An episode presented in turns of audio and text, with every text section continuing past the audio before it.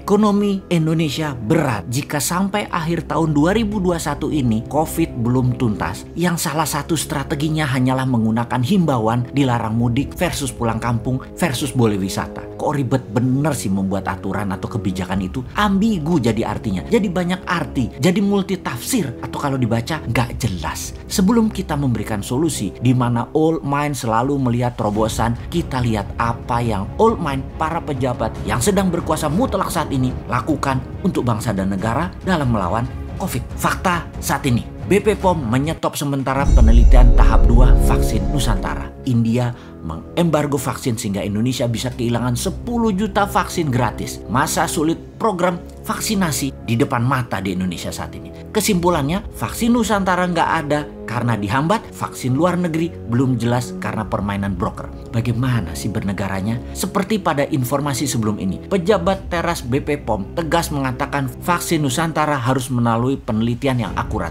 Lah, ini aneh bin ajaib. Pernyataan tersebut dan tindakan pejabat tersebut. BP POM ini bersikap double standar. Kenapa double standar? Sementara vaksin asing dibiarkan masuk bahkan langsung uji klinis tahap 3 hanya berdasarkan surat WHO. Sedangkan vaksin Nusantara dihambat proses pengembangannya. Inilah simbol globalis berkuasa. Globalis anti tindakan patriotisme kaum nasionalis. Jadi BP POM dimainkan agar memenangkan globalis untuk mematikan produk nasional. Saat ini nasionalis kalah oleh globalis dalam urusan vaksin karena pejabatnya old mind, anti nasionalis dan pro globalis. Aslinya vaksin Nusantara adalah kolaborasi antara Aivita Biomedical dengan penelitian Universitas Diponegoro dan Rumah Sakit Karyadi adalah proses transfer teknologi dendritik base vaksin. Alih-alih full support perjuangan anak bangsa, eh petinggi BP POM malah mencibir dan menuding peneliti Indonesia itu cuma nonton doang. Padahal mereka turut melakukan riset secara langsung.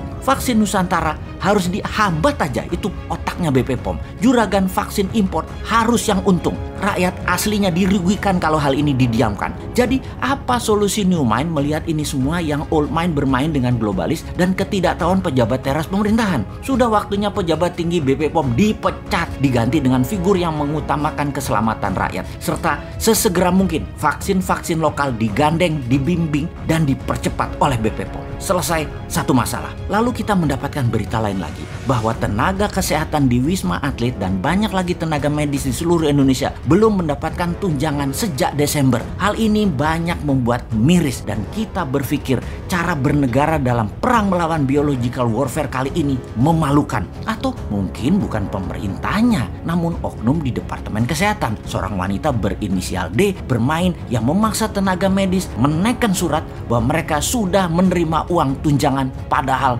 belum. 5 bulan kali 2 ribuan tenaga medis dikalikan tunjangan bulanan adalah angka yang tidak besar bagi pemerintah saat ini. Juga kewajiban banyak ke rumah sakit yang belum dibayarkan juga banyak sekali jumlahnya rumah sakit yang belum dapat bayaran tersebut. Namun bagi pemerintah yang selalu telat atau belum membayar, sekali lagi dibandingkan dengan uang pemerintah yang jumlahnya 1000 triliun, alokasi jumlah untuk kesehatan itu kecil, harusnya bisa. Covid adalah perang. Itu pola pikir kaum new mind. Namun penanganan oleh pejabat pemerintah yang old mind pada saat ini, COVID hanya pandemi, hanya masalah kesehatan. Dalam pelajaran di Akademi Militer Modern, perang itu harus cepat, harus murah, dan tepat sasaran. Perang melawan COVID pun harusnya demikian. Cepat, murah, dan tepat sasaran. Cepat dan tepat sasaran adalah tenaga medis, pejuang terdepan perang melawan COVID. Kesejahteraannya diutamakan. Juga rumah sakit-rumah sakit rujukan yang belum dibayarkan BPJS segera dibayarkan. Kalau tidak, ujung tombak ini tumpul dan perang melawan COVID tidak bisa selesai cepat